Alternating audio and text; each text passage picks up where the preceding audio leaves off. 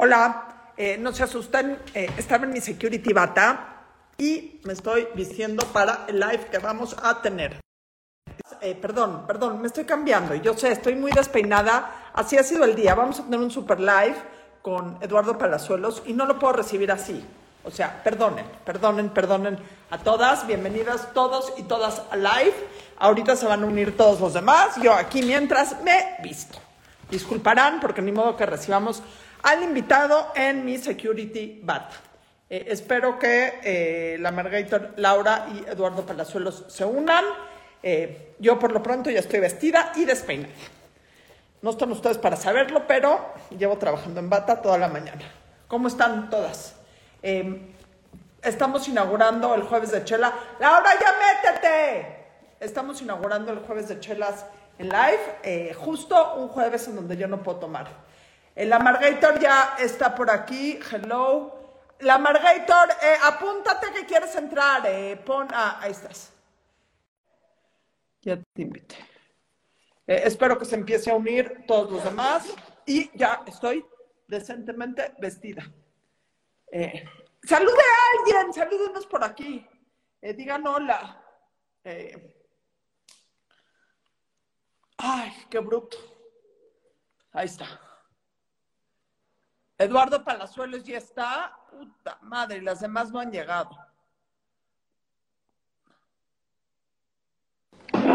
Hola, Eduardo. ¿Cómo estás? Hola. ¿Cómo estás? Muy bien. ¿Y tú? También. Ahí vienen todas las demás. Nos estábamos acicalando porque tenemos un invitado de honor. Y pueden... Todo el mundo está de testigo, los que están viendo, que yo estaba en bata antes de este live. Entonces, ni modo que estuviéramos en bata. Hola, Laura. Hola, Daiva. Hola, Eduardo. Hola, mi querida Lau. ¿Dónde estás? Estoy aquí en el comedor del Mar del Sur en Monterrey. Ah, qué delicia. Oye, que más que jueves de chela es de pozole, ¿no? Hay que darnos un pozolito. Pues no sé, no nos llegó. A mí nunca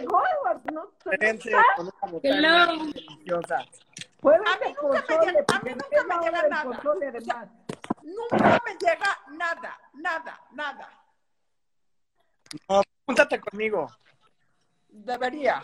Porque objetivamente, cuando estábamos planeando la plática contigo, la Margator mencionó que el único tema que hay que tocar contigo es tu maravilloso postre de zanahoria frita con cajeta. Ah, la selva mexicana, bueno, ese es un ícono ya.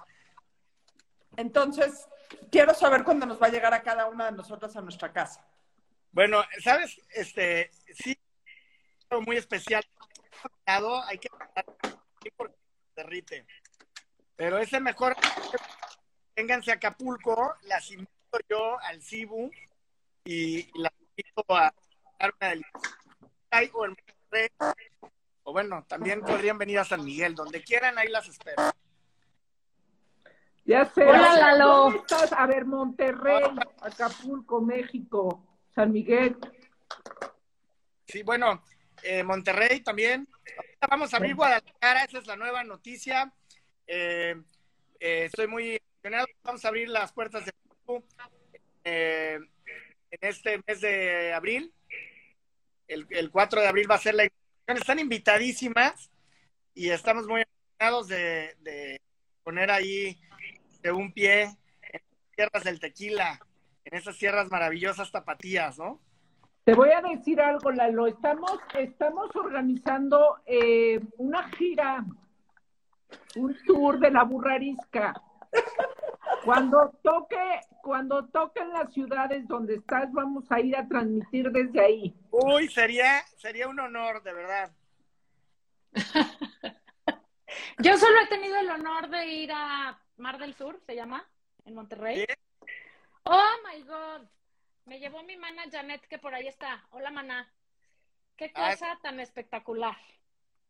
Nada más para que veas la calidad de público que tenemos. Fíjate las porras que te está echando. La opinión general que tienes toda la ondota. En el público es que tienes muchísima ondita. Muchísima. Ay, qué linda. Oye, Lalo, cuéntanos Cuéntanos las, ¿qué se siente ser un chef así muy, muy acá? Y que luego llegue un señor como mi esposo y te pida una salsa Tabasco, 8 limones, 3 saleros y catsup para echarle a tu creación. No, hombre, mira, primero la verdad es que ni me siento muy, muy nada estilo. La verdad es que a mí me encanta servirle a la gente. Llega y me pide salsa Tabasco o lo que sea, pues con mucho gusto se la damos, ¿no? Al fin y al cabo, a mí me gusta tener mis restaurantes que me atiendan como a mí me gustaría. Y ojo, de tajín, lo que a mí se me antoje, ¿no? Entonces yo no soy para nada, en ese sentido, ni me siento, ni mucho menos, al contrario. El chiste es que la gente vaya feliz, porque creo que el hacer un restaurante, pues, más allá de dar de comer, es también hacer una experiencia, que la gente se vaya encantada con el servicio, si está como en casa. Y si alguien pide tabaco y lo hace irse más en casa, pues qué bueno, ¿no? Está padrísimo. O sea, no sales a regañar a la gente. No, no.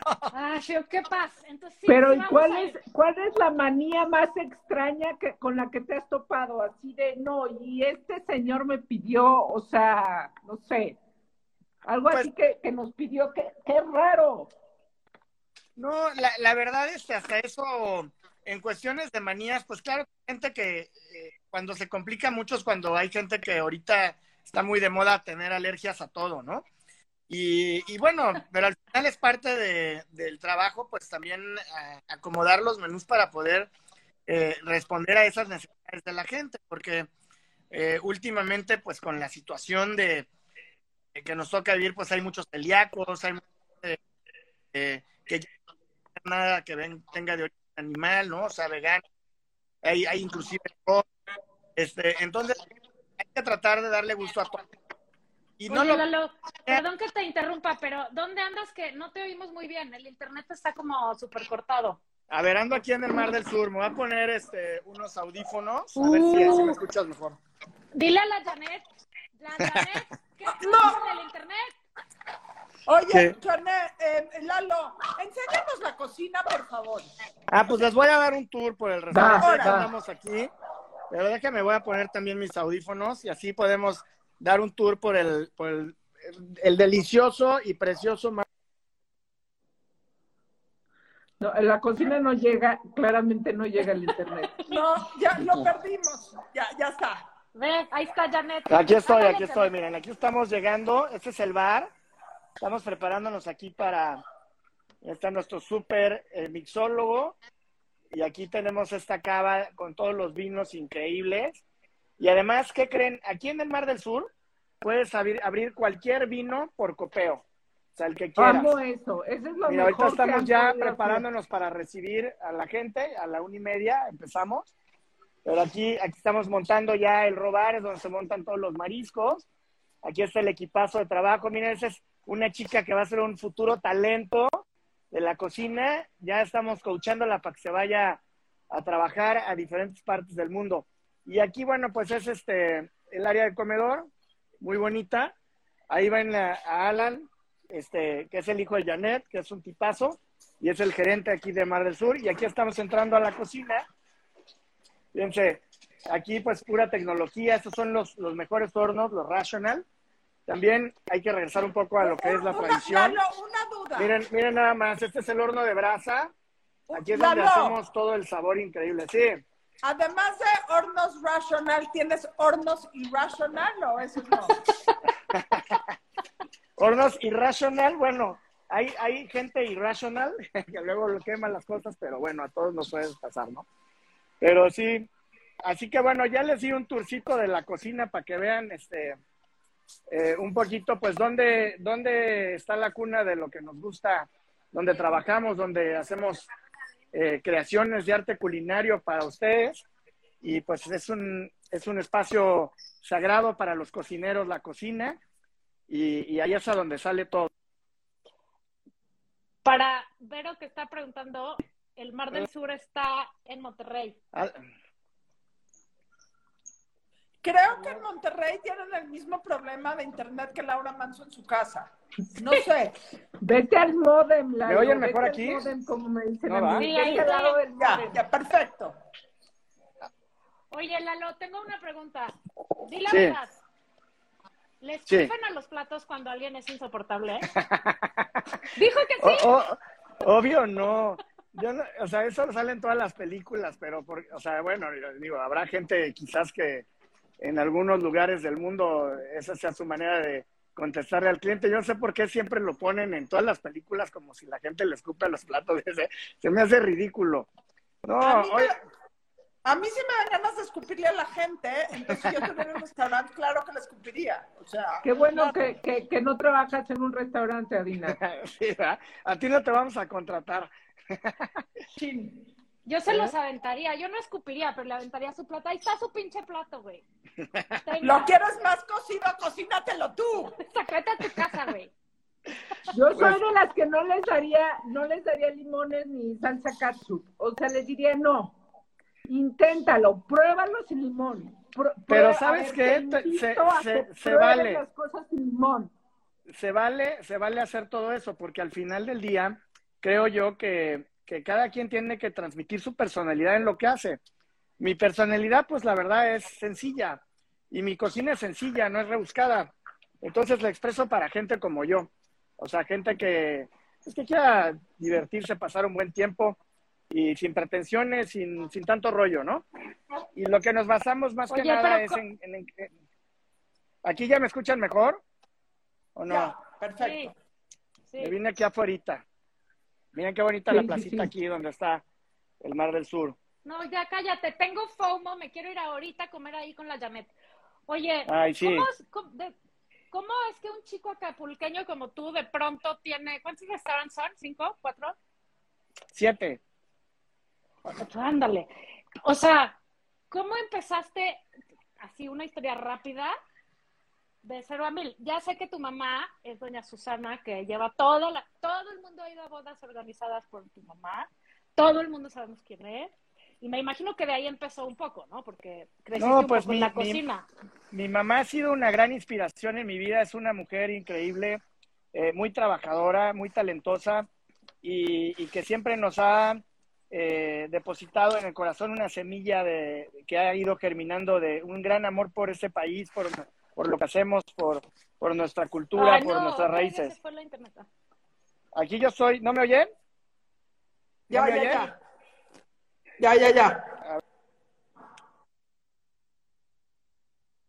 Entonces te digo, ese gran amor, pues es lo que hemos ido de alguna manera. Bueno, yo la acompañé en muchos festivales de cocina mexicana alrededor de Australia, Hong Kong, a Londres. No, otra vez ya te nos estás cortando, Lolo.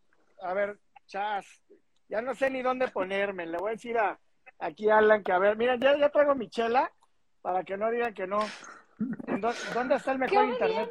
Dile igual, dame el modem. Ya me voy al modem para que no digan. Exacto. Sí, juntito al modem. Entonces, así está en el baño. Entonces hasta te digo, los baños de Mar del Sur están bonitos.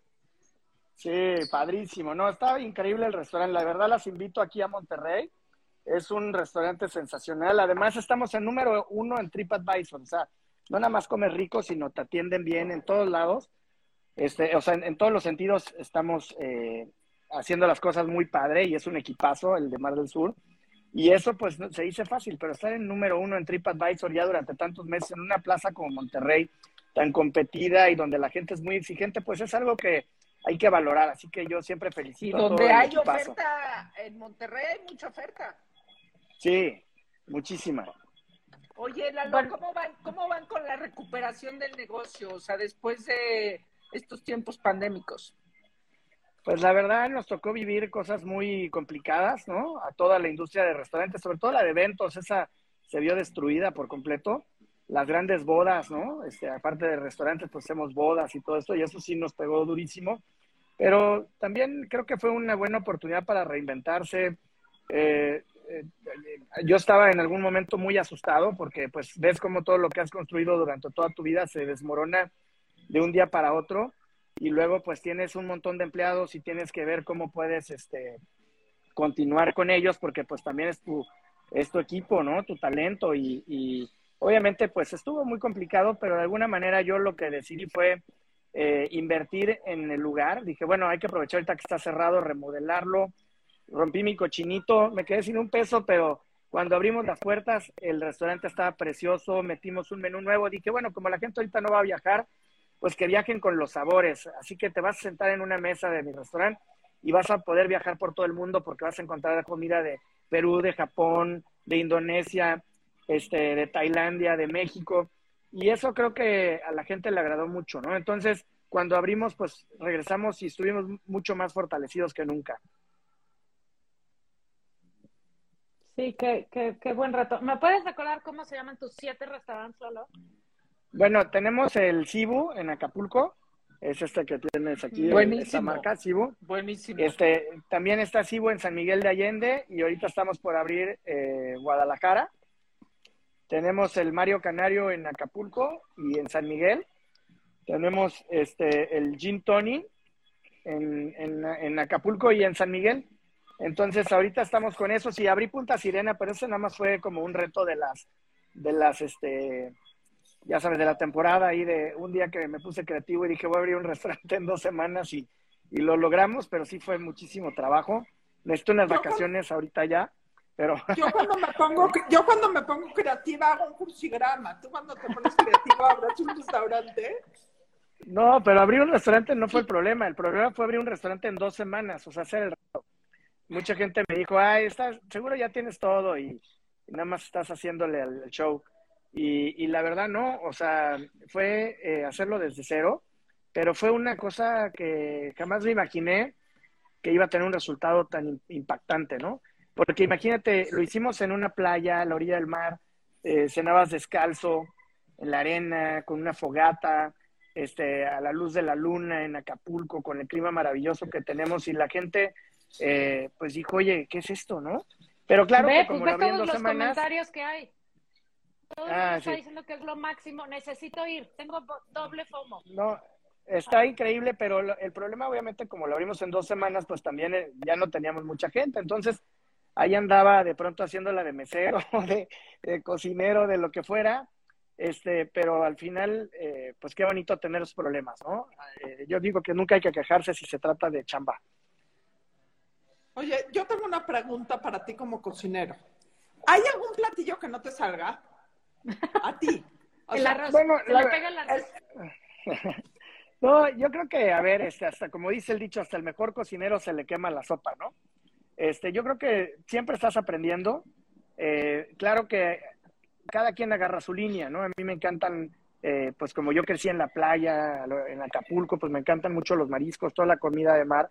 Es algo que a mí me apasiona.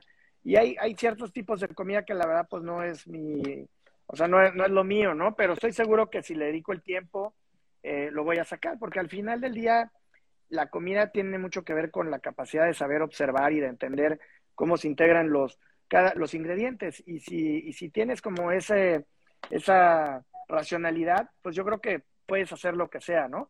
Definitivamente odio los postres, excepto la selva mexicana, que es lo más fácil del mundo. No manches. Pero no me gusta hacer un pastel o cosas. Eso sí, no, nunca me vas a ver haciendo eso. Pero me gustan los postres que tienen saborcito rico. Me gusta obviamente integrar mucho a veces el helado, la textura, el crujiente, porque también es padre que aparte de la explosión de sabores, pues tengan diferentes texturas, pero sí, lo que menos me gusta son los postres, eso sí. Pero, ¿y de comer así eres remilgoso con algo tipo harina? Yo soy súper remilgosa y tengo una pregunta al respecto. Harina no come nada.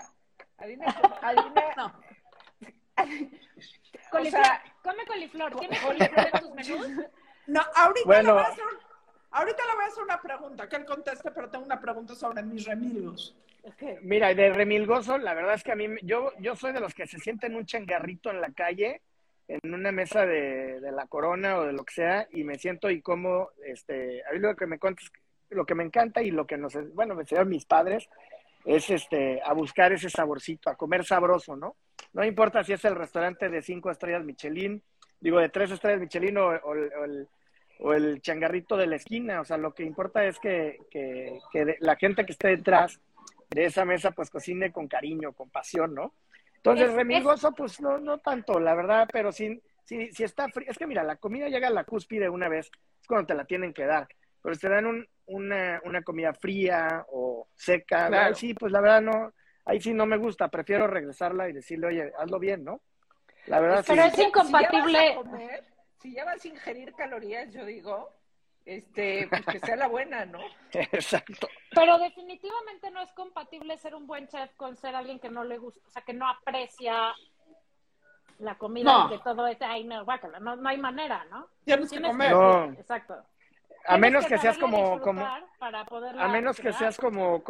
Beethoven, que componía sordo, ¿verdad? Pero pues yo muy poco. No. Y es como los cocineros que quieren cocinar sin probar, pues ¿sabes qué? No eres Beethoven, brother, no eres Beethoven, bueno, entonces prueba. Ahora con el COVID que mucha gente perdió por la inflamación. ¡Qué tragedia! Que perdían el gusto y el olfato. ¡Qué tragedia! Yo decía, me muero. O sea, me muero. Yo no soy chef, pero me muero, o sea, ya, o sea, me aviento por la ventana. Definitivamente. Okay. Yo sí quiero tratar un asunto personal con Eduardo Palazuelos. Por favor, ¿okay? Quiero saber tu pregunta, sí. A ver, yo como en todos lados, amo comer, ¿ok? Hay una cosa en la vida que no soporto. No la soporto al nivel de que mi primera oración marcada en mi libro de bebé, que tengo a mi mamá, es odio el pepino. Lo odio, lo odio. Nada en la vida odio más que el pepino. En serio, no es albur. Lo odio, odio, odio. ¿Por qué? Yo no dije nada. ¿Por qué? Yo también lo pensé y me callé. ¿Por qué chingados ahorita le echan a todo pepino? O lo decoran con pepino, o le echan pepino a la ginebra. ¿Por qué? ¿Cuál es esa afición malsana por usar el pepino, el pepinillo? ¿Qué es eso? Delicioso. Pues se puso de moda y que la limonada de pepino y la margarita de pepino y el eso. Sí, hay gente que le gusta el pepino y otros que no. Ahí sí, pues el gusto se rompe en géneros, ¿verdad? Sí, ya chingada sus madres, sí. Cuando vayamos a tu restaurante, por favor, nada con pepino, te lo suplico. Lo odio. Me paso un mal rato. Anotadísimo. Eso ni te preocupes. O sea, oye, y bueno, déjenme platicarles. Sí. No, ahorita que estabas hablando del pepino y me empecé a acordar de las margaritas y me empecé a acordar de la playa y me empecé a acordar de que quiero darles a conocer mi libro. Miren, ahí estoy en la portada, en Acapulco, se llama Acapulco de mis sabores. ¿Eh? No, sí, mira. Es triatlonista. Ven, ahí estoy con los chamacones. Sí, bueno, pues mira, ahí para que después se los quiero enseñar, son puras recetas de Acapulco. No hay pepino en muchas de ellas, o sea, no te preocupes. Pero bueno, quería hacer un libro también que la gente, con historia de la Nao de China, que llegaba a Acapulco. Y esto es algo que pues lo acabo de sacar apenitas y estoy muy, muy, muy contento. Tiene un poco de historia de la familia, por ejemplo, de ese evento tan memorable cuando mi mamá le sirvió a la reina de Inglaterra, mira las bebidas, que hizo el banquete de la reina Isabel. Ahí estoy yo cuando me casé, el Cibu. Miren, esto es el banquete de la reina Isabel, ahí está la reina, la jefa cuando le dieron su diploma por haberlo hecho. Y un poquito de la historia de la familia, de todo lo que, pues lo que, mira, mis orígenes, soy pescando y siempre me ha gustado estar pues muy metido en esto de apoyar a Acapulquito, ¿no? ¡Qué buen libro! O sea, sí. Oye, Lalo, ¿ya se puede comprar? Ya está disponible en Larús, en la tienda electrónica de Larús, ahorita por el momento en lo que lo terminamos de subir a todas las plataformas de Amazon y eso, pero si no, en los restaurantes, en el Cibu, en el Mar del Sur, también lo pueden encontrar, ¿no? Está muy bonito. Oye, Lalo, una cosa que yo hablo mucho siempre es cómo las mamás tenemos... Entre toda la lista de cosas, o sea, el peso de ser mamá y tener hijos, el peso bueno y el peso malo. Sí. ¿Qué impresiona el peso de tu mamá en tu vida, ¿no? O sea, tener una mamá tan emprendedora que en su época no era lo más común y lo más corriente, pues sin duda definió tu vida, ¿estás de acuerdo? O sea, ¿cómo en todos los sentidos con ella y cómo crees que ¿Qué tips nos das a las mamás? O sea, ¿qué sí hacer y no para inspirar o no? Pues mira, siempre mucha comunicación, siempre mucho cariño. También hay que dejar ser a la gente, ¿no? O sea, creo que mi madre nunca nos dijo, oye, tienes que ser a fuerzas esto, hacer esto. Pero es muy bonito ver una historia de 2 generaciones, de ahora ya 3 con mi hijo que también empieza a inclinarse por esto y ver que, porque eso es difícil de encontrar, ¿no? Y que estén juntos y que estén trabajando de la mano para pues seguir llevando los sabores de México, a conquistar paladares, etcétera. Entonces eso está muy padre, ¿no? Creo que dentro de todo este ejercicio tuve la fortuna de tener en mi vida una madre que ha sido pues una excelente madre, ha sido una gran patrona también, porque bueno, pues trabajé con ella muchos años y era mi jefa, pero también ha sido una excelente amiga, y eso es lo que hace, yo creo, que una relación que se fortalezca y que cada día crezca más, ¿no? Entonces, yo voy a llorar. No, la verdad, estoy muy bendecido de haber tenido una gran madre que además nos da de comer bien rico. Y claro que todas estas historias del libro que escribo en cada receta, pues son recetas que son las recetas de Acapulco, del Acapulco que a mí me tocó, pues en el que crecí, en el que viví, y obviamente recetas que mi mamá me hacía probar y siempre nos decía desde chiquitos, si no te gusta no te lo comas, pero pruébalo, ¿no? Porque ya sabes que hay... Pruébalo. Oh, que la... Ahorita yo... Sí, no sé. ¿Aquí, ya me escuchan? Okay. ¿Sí? Ya. Entonces te digo, esa parte de probar las cosas, pues a mí me abrió un panorama increíble, ¿no? Y son esas recetas, pues las que trato ahora yo de decirle a la gente, ven, conócelas, pruébalas, y enamórate de Acapulco, ¿no? No, y te voy a decir, acaba Edgar de poner un comentario que sí creo que es muy, muy importante. Es cómo la comida de Acapulco, de Oaxaca, de Puebla, es un referente tan, tan, tan importante para la cultura y para el turismo mexicano. O sea, cómo la comida en México genera empleo, genera turismo, genera apego hacia lo que es México, genera una identidad, te genera una identidad como mexicano, o por lo menos nos genera una identidad como mexicanos. Pues mira, la gastronomía mexicana hoy en día es reconocida como Patrimonio Intangible de la Humanidad por la UNESCO. Eso se logró en el 2010 por un puñado de héroes anónimos, muchos de ellos, pero también por grandes cocineras tradicionales y el impulso del Conservatorio de la Cultura Gastronómica. ¿Pero qué crees? Nadie salió al ángel a vitorear que México ahora reconocía su gastronomía como Patrimonio de la Humanidad. Es más, mucha gente ni se enteró. Fue hasta el 2015 como que les empezó a caer el 20 y empezaron con el tema de la política pública gastronómica y bla, bla, bla. Pero en realidad tenemos la posibilidad, yo digo, de poder transformar el destino del país a través de la gastronomía. Porque la gastronomía afecta a más de 80 ramas de la economía nacional, nada más de entrada. Pero además, pues la gastronomía que tenemos nosotros es tan rica porque inclusive vienen chefs de todas partes del mundo a inspirarse en los sabores de México.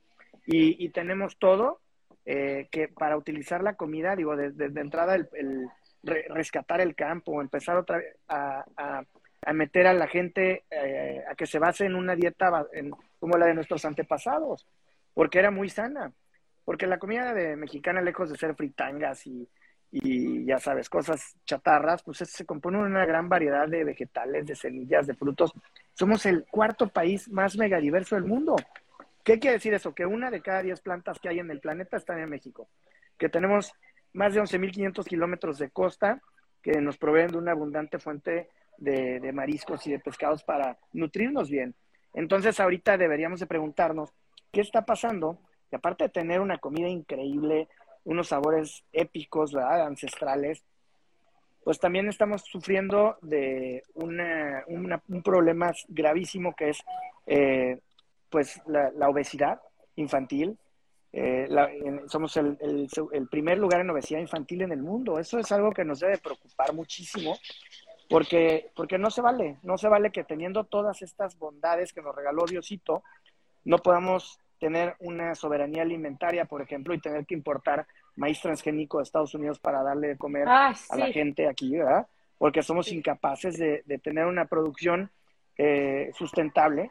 ¿Y qué pasa? Mucha de la gente en México, que son inclusive dueños de tierras, las abandonan para irse a buscar mejores oportunidades al norte, y eso genera evidentemente pues un abandono del campo en donde se van perdiendo pues los productos, la capacidad de ir generando, ¿me entiendes?, esta soberanía, y además pues se pasa al tema de la inseguridad, ¿no? Entonces yo creo que si de verdaderamente nos ponemos como objetivo principal todos el tema de la gastronomía, y tú, mamá, que estás en casa, dices, oye, hoy le voy a preparar a mis hijos unos quelites. ¿Qué? Sí, unos quelites. Es una comida sustentable y increíble que los va a alimentar. Buenísimos. Pero ya nunca ves campañas, ¿me entiendes?, para promover los guanzontles, la hierbamora, lo que sea. Entonces yo creo que aquí es donde... Podemos hacer una campaña. Podemos una campaña, hashtag, todos somos guanzontle. Sí. Oye, son deliciosos además. Pero el problema... Es favorito. ¿Y qué crees? Que todos nos preocupamos mucho por el COVID y todo, ¿no? Pero la principal causa de muerte de los mexicanos es la diabetes. Uh-huh. Y ahorita en este tiempo que estamos hablando, te prometo que al menos 20, 30 personas que estaban vivas acaban de morir por la causa de la comida que comen. Así de grave es este problema en México. Y si nosotros no hacemos nada al respecto, si nosotros nos ponemos las pilas, cada uno en su ramo, ¿no? Desde las amas de casa hasta los chefs, hasta los hoteleros, y empezamos a transformar esa parte de cómo nos alimentamos y de cómo podemos utilizar el poder de la comida para transformarnos, pues yo creo que estamos dejando pasar una oportunidad importante. Y otra cosa que me parece súper importante, efectivamente, rescatar las tradiciones y los ingredientes, ¿no? Porque cuando dejas de producir, o sea, cuando dejas de sembrar cierta cosa, pues eventualmente ya no hay semillas, a menos que compres transgénicas, que son una mierda. Entonces, eso muy importante a hacer por este país. Pero otra cosa que hacen ustedes, Lalo, y que creo que es bien importante, es como toda la labor que tú y tu mamá han hecho durante años por Acapulco. Siempre. Sí. Pero... toda la parte de lo que tú decías, o sea, todas las economías que ayuda un restaurante, pero paralelo a su restaurante, ustedes siempre han hecho cosas y se han sumado a movimientos para, pues no sé ni cómo se llaman, pero me imagino que todos somos Acapulco, por decirlo de alguna manera, ¿no? Porque además está en un lugar, digo, en una situación terrorífica, que Adaiva quería hablar de eso también. Habla, Adaiva. No, me llama muchísimo la atención el trabajo que, o sea, cómo no han abandonado Acapulco, porque ¿qué tendrá? 10 años que la situación ha ido degenerando de poco en poco hasta convertirse en una tragedia, y ahí están ustedes al pie del cañón sosteniendo lo que pueden sostener con sus manos de lo que es el puerto, y creo que eso como empresario eso es muy admirable. Pudiéndose ir a vivir a Miami y poner 5 restaurantes más. O sea, porque de todos los otros lugares donde tienes restaurantes más, digo, todo es México y todos sabemos todos los problemas que hay en México. Pero tu epicentro sigue siendo Acapulco. O sea, y eso la verdad es que creo que es hiper, ultra, recontra, admirable. Pues mira, mi mamá no la sacas de Acapulco ni con grúa. O sea, Acapulco es el mejor lugar, te lo juro, para vivir del mundo. Es increíble. O sea, yo amo Acapulco. Tiene sus retos. Tuvimos muchos años de grandes adversidades, años en que pues no había ni para pagar la nómina, ¿no? Y claro que pues nadie quiso invertir en Acapulco durante muchos años porque pues porque tenían miedo pues de que su inversión pues se fuera por el inodoro o lo que sea. Pero ¿qué pasa? Pues así con todo el problema de inseguridad que hubo, la mala imagen, bla, bla, bla.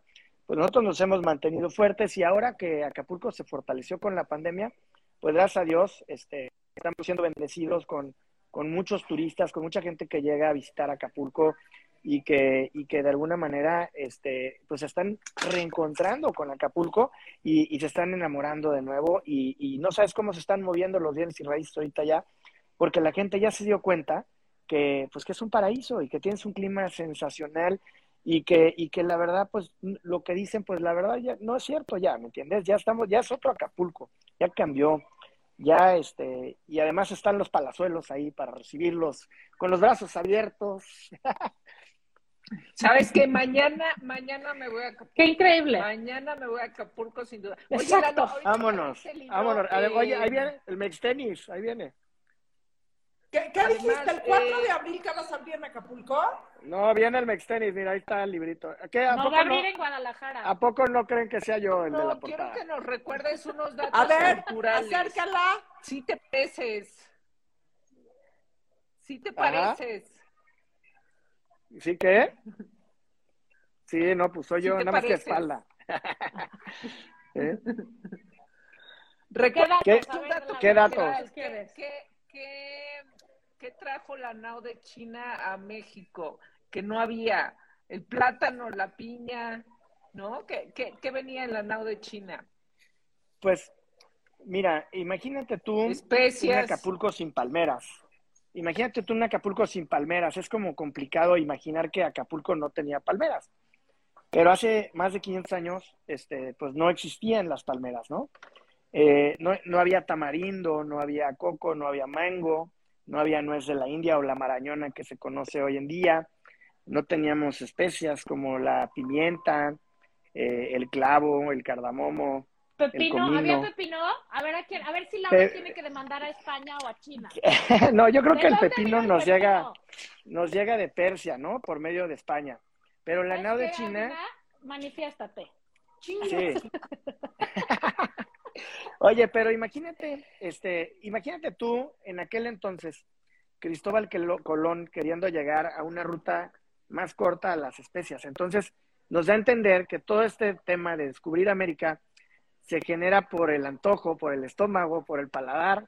Y también, bueno, en aquel entonces pues no había refri, las especias ayudaban a ya no sé si como a disfrazar el olor fétido, ¿verdad? De la putrefacción de algunos alimentos.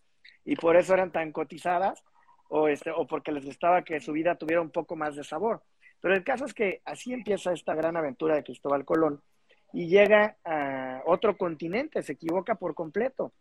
Y bueno, pues nunca llegó él a México, pero después de la conquista y de todas las barbaridades y lo que tú quieras de Hernán Cortés, siguen buscando el tesoro de Moctezuma y bla, bla, bla, pero en realidad el tesoro más grande que se llevan los españoles pues es la herencia de sabores que México da al mundo y que hoy se ponen de manifiesto en las mesas universales con palabras de origen náhuatl, como el chili, como el chocolatl, el aguacatl, pues qué sería, por ejemplo, de los hindús sin su chili, ¿verdad? O de estos italianos sin su pomodoro, el jitomatl.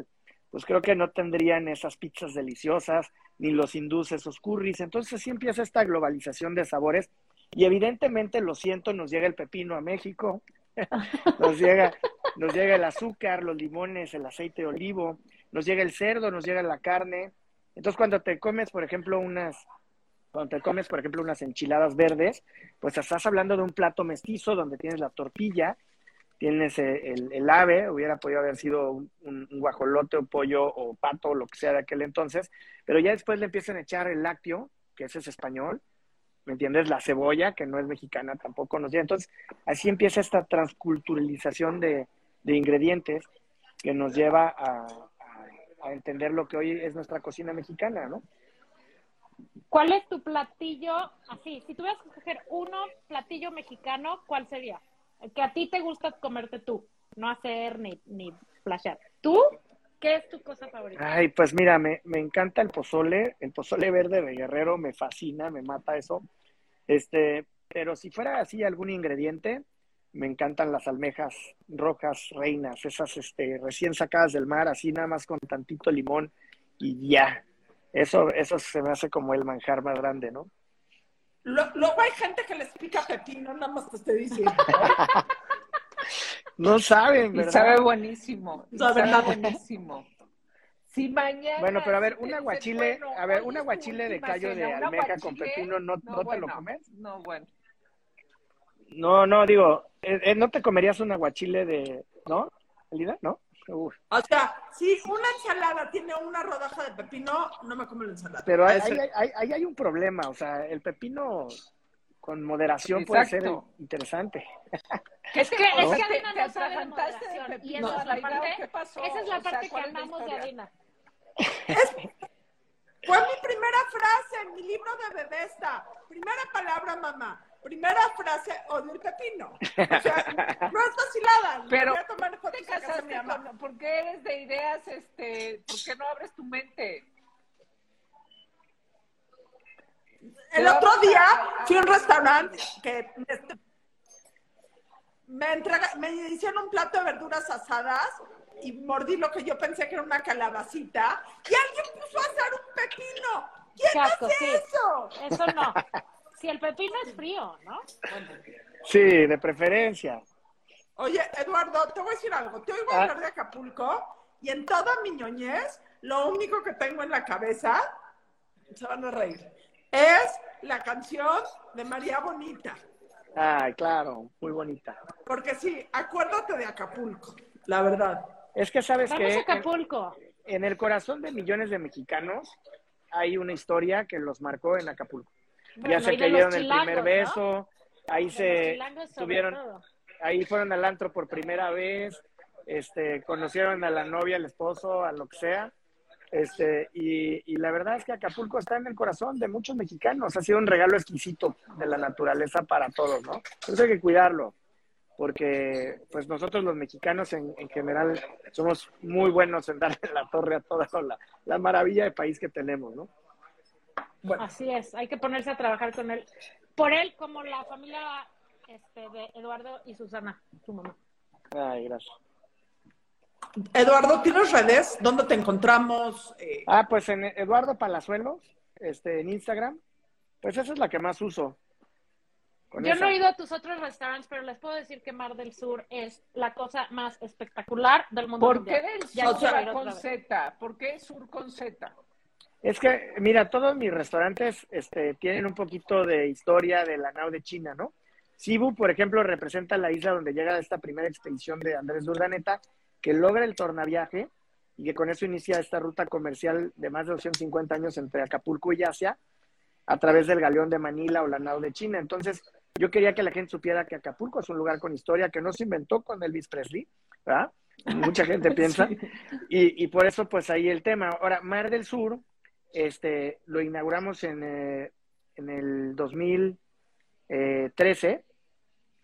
Entonces, fue para conmemorar el 500 aniversario del descubrimiento del Mar del Sur, que fue este explorador español, ya no me acuerdo si se llamaba Vasco de Núñez de Balboa, creo, que cruza las montañas de Panamá y descubre el que después Magallanes le llamó el Océano Pacífico.